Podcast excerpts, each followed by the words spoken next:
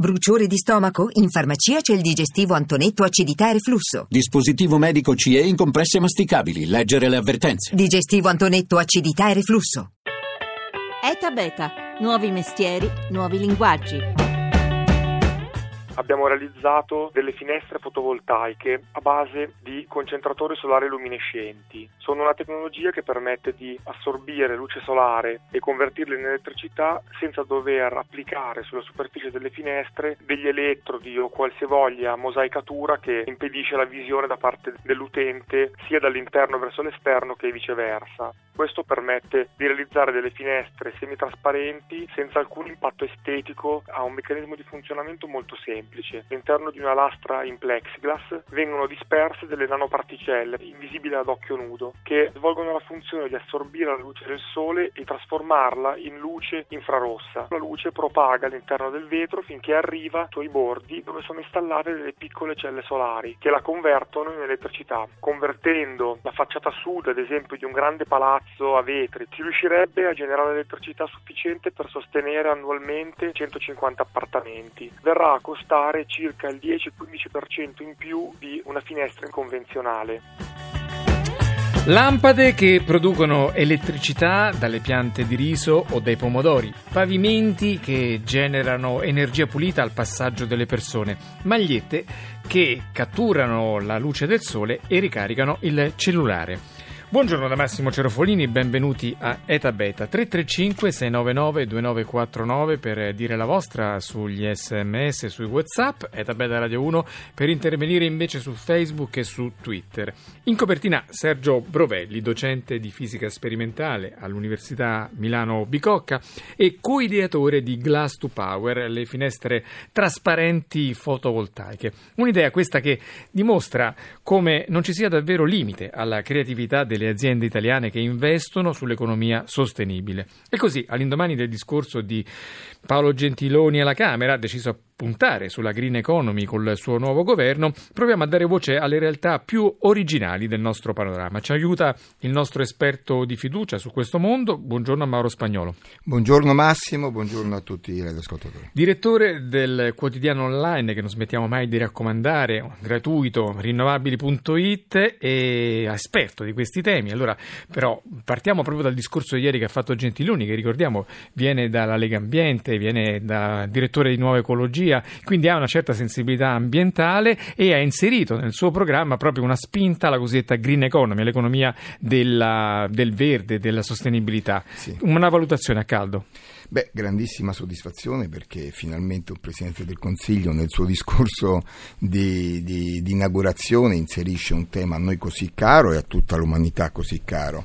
Eh, la Green Economy perché è importante? Perché è la base, lo strumento per dire, difendere la qualità della vita dei cittadini e contenere il problema di salute ambientale del Paese. In che modo? La Green Economy si basa su un nuovo modello di sviluppo che passa da quello attuale, che è quello della, mm, delle società eh, capitalistiche e quindi del consumo a tutti i costi, a quello dello sviluppo sostenibile, appunto, e cioè la conservazione delle fonti sia di energia che delle materie, quindi energie rinnovabili, efficienza energetica e specialmente riciclaggio dei materiali. Ecco, su questi temi oggi veramente anticipo un grande divertimento perché le idee che, di cui trattiamo, a cominciare dalle finestre invisibili che producono energia cui, da cui siamo partiti, sono veramente esilaranti e danno l'idea di un mondo, soprattutto in Italia, pieno di fantasia, pieno di creatività.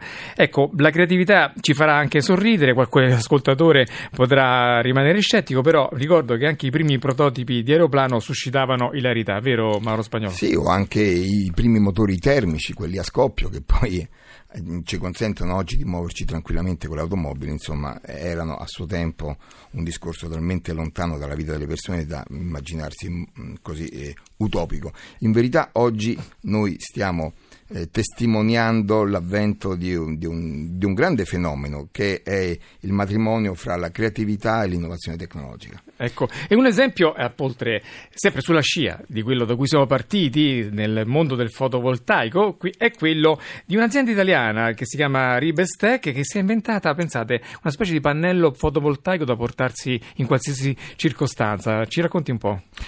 Sì, in pratica è, è lo stampare su qualsiasi superficie e in particolare su pellicole di plastica sottilissime una sorta di modulo fotovoltaico, cioè un film sottilissimo fatto con del materiale semiconduttore che può al suo interno riprodurre l'effetto il, il fenomeno della, solare, della conversione fotovoltaica che come è noto trasforma il fotone dell'energia proveniente dal sole o da fonti eh, illuminotecniche artificiali in energia. E quindi te lo puoi mettere sul, sullo schermo del comp- sul retro dello schermo del computer, sulla borsa, sulla giacca, dove vuoi, puoi produrre energia laddove ti serve. Esatto, questa è veramente l'apertura di un approccio rivoluzionario. Qualsiasi oggetto con le dovute differenziazioni potrà diventare o già è diventato poten- un potenziale autoproduttore dell'energia di cui ha di bisogno. Di dov'è questa azienda?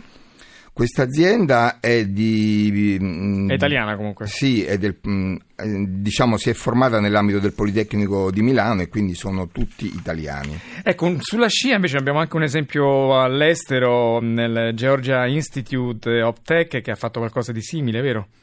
Sì, eh, qui parliamo però di tessuti, addirittura con, la, con, lo stesso approccio, cioè dell'uso delle nanotecnologie, sono riusciti a produrre dei, dei filati eh, che vengono tessuti anche con, con, con filati convenzionali per realizzare dei capi di abbigliamento, pensate che anch'essi producono energia elettrica nel momento in cui sono esposti alla luce del sole e quindi possono alimentare qualsiasi tipo di utenza che abbiamo indosso, pensate agli apparati sanitari o, o il nostro cellulare o qualsiasi cosa portiamo in giro. Ecco, questa è un'idea su cui l'Italia è in prima fila. Sentite cosa ci racconta Luana Persano, che è un ingegnere del CNR a capo del progetto di ricerca che ha prodotto la prima maglia, il primo tessuto con proprietà piezoelettriche, ossia che è capace di generare energia da qualsiasi movimento, sia da quello delle nostre arti, ma anche dai più piccoli movimenti che possiamo immaginare. Sentite.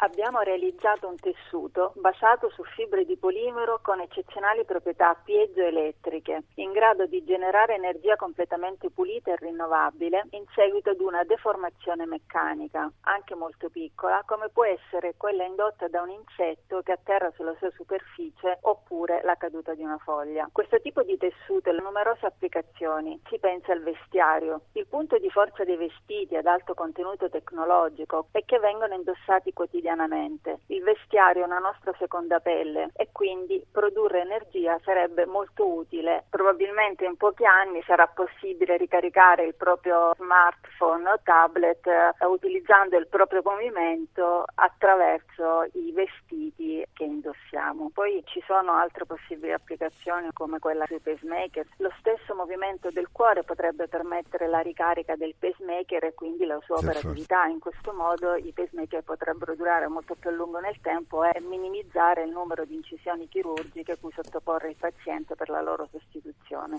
Davvero incredibili le intuizioni di Luana Persano e del suo gruppo del CNR sulla possibilità di produrre energia addirittura eh, tramite il battito cardiaco per eh, gli usi più disparati. E questo di utilizzare il movimento per l'energia è anche la soluzione adottata da un'azienda sarda che si chiama Veranu che pensate produce energie dal movimento dei passi sui pavimenti, vero Mauro Spagnolo? Sì, oramai è un approccio, devo dire, un po' consueto anche in altre parti del mondo dove addirittura sono stati applicati in una stazione della metropolitana di Londra o in una discoteca eh, americana. Eh, in pratica sono dei pavimenti che sfruttano la pressione del, delle persone che li calpestano. Con, attraverso questi micromovimenti vengono generate delle, delle, delle, cariche elettriche molto molto piccole ma che sul fattore di scala grande possono possono davvero produrre l'energia elettrica di tutto l'ambiente, quello che è accaduto ad esempio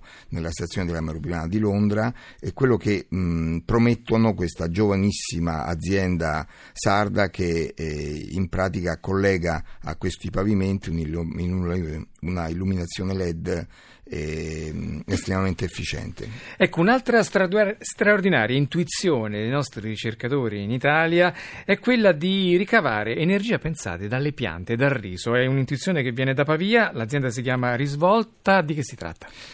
Sì, si tratta di mh, utilizzare le piante viventi, questo è un, è un fattore molto importante, eh, come il riso, per produrre attraverso dei procedimenti elettrochimici energia elettrica.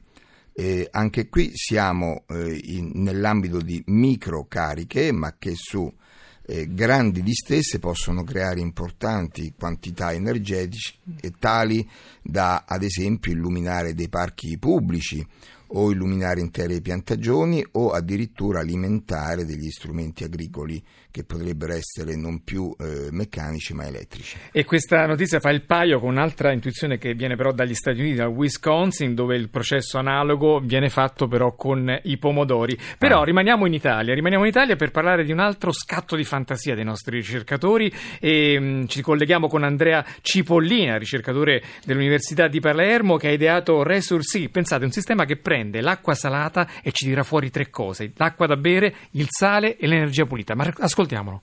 La nostra idea è quella di un ciclo integrato che parte dall'acqua di mare e produce acqua dissalata e con la salamoia di scarto produciamo sale marino e infine con la salamoia esausta possiamo produrre magnesia che è una materia prima di elevatissimo valore aggiunto. Ma non finisce qui perché la salamoia esausta che esce dall'intero processo integrato può essere usata per fare, pensate un po', energia. E questa energia la produciamo miscelando questa salamoia ultra concentrata con un'acqua dolce che può essere ad esempio l'acqua di un fiume o l'acqua in uscita da un impianto di trattamento di acque reflue, quelle fognarie, in un processo che, per il quale abbiamo anche installato un impianto pilota a Trapani, presso le saline di Ettore in Fessa, che è il primo impianto pilota realizzato al mondo e il più grande mai operato con eh, salamoie di scarto. Questa energia può essere utilizzata per qualunque utenza elettrica. Stiamo già ragionando sulla estensione della tecnologia dove sia possibile utilizzare salamoie in grandi quantità. È bellissima questa idea di siamo Andrea nel Cipollina, futuro, siamo nel futuro, eh? però sono tutte applicazioni già in corso che quindi lasciano ben sperare sul futuro, sulle prospettive di questo modo nuovo di produrre energia. Spostiamoci in un altro campo, quello del mondo a te sempre caro Mauro Spagnolo, del, del riciclo, della cosiddetta economia circolare. Qui c'è chi produce energia da, da rifiuti, vero? Esatto, siamo abituati a pensare al riciclo della plastica, questa volta c'è chi la plastica eh, esausta la utilizza non più per nuove applicazioni, per nuovi oggetti, ma addirittura eh, per produrre eh, olio combustibile, cioè eh, gasolio per l'autotrazione. E questa è un'azienda italiana, la Demont di Millesimo, che promette, eh, almeno dai primi test eh, pare che questi siano i risultati, di, util- che, eh, di utilizzare un chilo di plastica riciclata per ottenere un litro di, olio combustibile. E la cosa ancora più interessante è il costo di tutta l'operazione, che loro stimano essere di 65 centesimi al litro di olio combustibile. Ecco, un altro caso invece simile, ma con eh, utilizzi diversi, viene mm, dall'estero invece. Sì, sì, sì. Voi siete occupati voi di rinnovabili.it, di che si tratta? Si tratta della possibilità di riutilizzare i pneumatici dismessi, i PFU, non tanto per riprodurre eh, altri pneumatici, ma per estrarre attraverso un trattamento termico olio sintetico, carbonio e acciaio e dall'olio sintetico, dopo un ulteriore trattamento, si ottiene il diesel. Ecco, invece per chiudere questa affascinante panoramica che ci hai fatto sulla fantasia di quelli che cercano di risolvere il problema delle fonti energetiche e nello stesso tempo della sostenibilità di, delle stesse, viene dall'Argentina, dalla terra del Papa. Che cosa si sono inventati lì? Beh, qui siamo a cavallo fra la sostenibilità ambientale e quella sociale, quindi mi interessa ancora di più. In paesi molto poveri, come ad esempio nella cittadina di Garin, che è a 40 km da Buenos Aires, ehm, dei volontari hanno utilizzato ancora una volta la creatività e l'inventiva per trasformare delle semplici bottiglie di PET, quelle di plastica, come scambiatori di calore e per fare un eh, pannello solare termico, quindi produrre a zero costo un, l'acqua calda a queste persone che hanno seri problemi economici. Tu, Mauro Spagnolo, ogni giorno documenti, racconti questo mondo straordinario che è poco raccontato, devo dire, dalla grande stampa, eppure, come vedete, è pieno di intuizioni perché dietro ognuno di questi progetti c'è un'azienda, ci sono posti di lavoro, ci sono prospettive incredibili. Che impressione ti sei fatto di questi giovani che cercano la loro strada proprio nella fantasia, unita, come dicevi prima, allo studio della tecnica, alla ricerca? Io credo che sia eh, il contesto più importante e anche quello eh, sia la linfa di, di, tutta questa grande rivoluzione eh, sostenibile a cui stiamo assistendo. Da una parte i grandi istituti di ricerca con le grandi eh, acquisizioni tecnologiche, devo dire l'efficienza mh, nelle tecnologie eh, rinnovabili sta viaggiando molto molto velocemente, ma dall'altra grande creatività per creare dei sistemi molto piccoli ma sempre più legati alla vita dell'uomo. In una risposta breve, il sistema, quello vero, quello delle banche, quello della politica, quello delle grandi industrie, secondo te aiuterà questi giovani pieni di talento oppure sarà sempre in ritardo? No, ne sono convinto e non lo dico solo io, grandi istituti bancari stanno supportando start-up e incubatori proprio perché hanno capito che questa è l'essenza del futuro. Ecco, su queste parole piene di ottimismo che condividiamo e comunque sosteniamo come sempre noi di Da grazie a Mauro Spagnolo, direttore di questo sito che vale veramente sempre la pena di visitare perché tutte le notizie abbiamo, di cui abbiamo parlato potete approfondirle lì, rinnovabili.it. Grazie a Luciano Pecoraro al coordinamento tecnico, Laura Nerozzi in redazione e la collaborazione di Rita Mari, la regia di Paola De Gaudio. È da beta.rai.it invece il sito se volete ascoltare questa e le altre puntate, seguiteci sempre sull'app di Radio 1, su iTunes, su Facebook, su Twitter, ogni giorno il meglio del mondo che innova. Ora ci sono i GR, poi c'è Life da Massimo Cerofolini. A domani.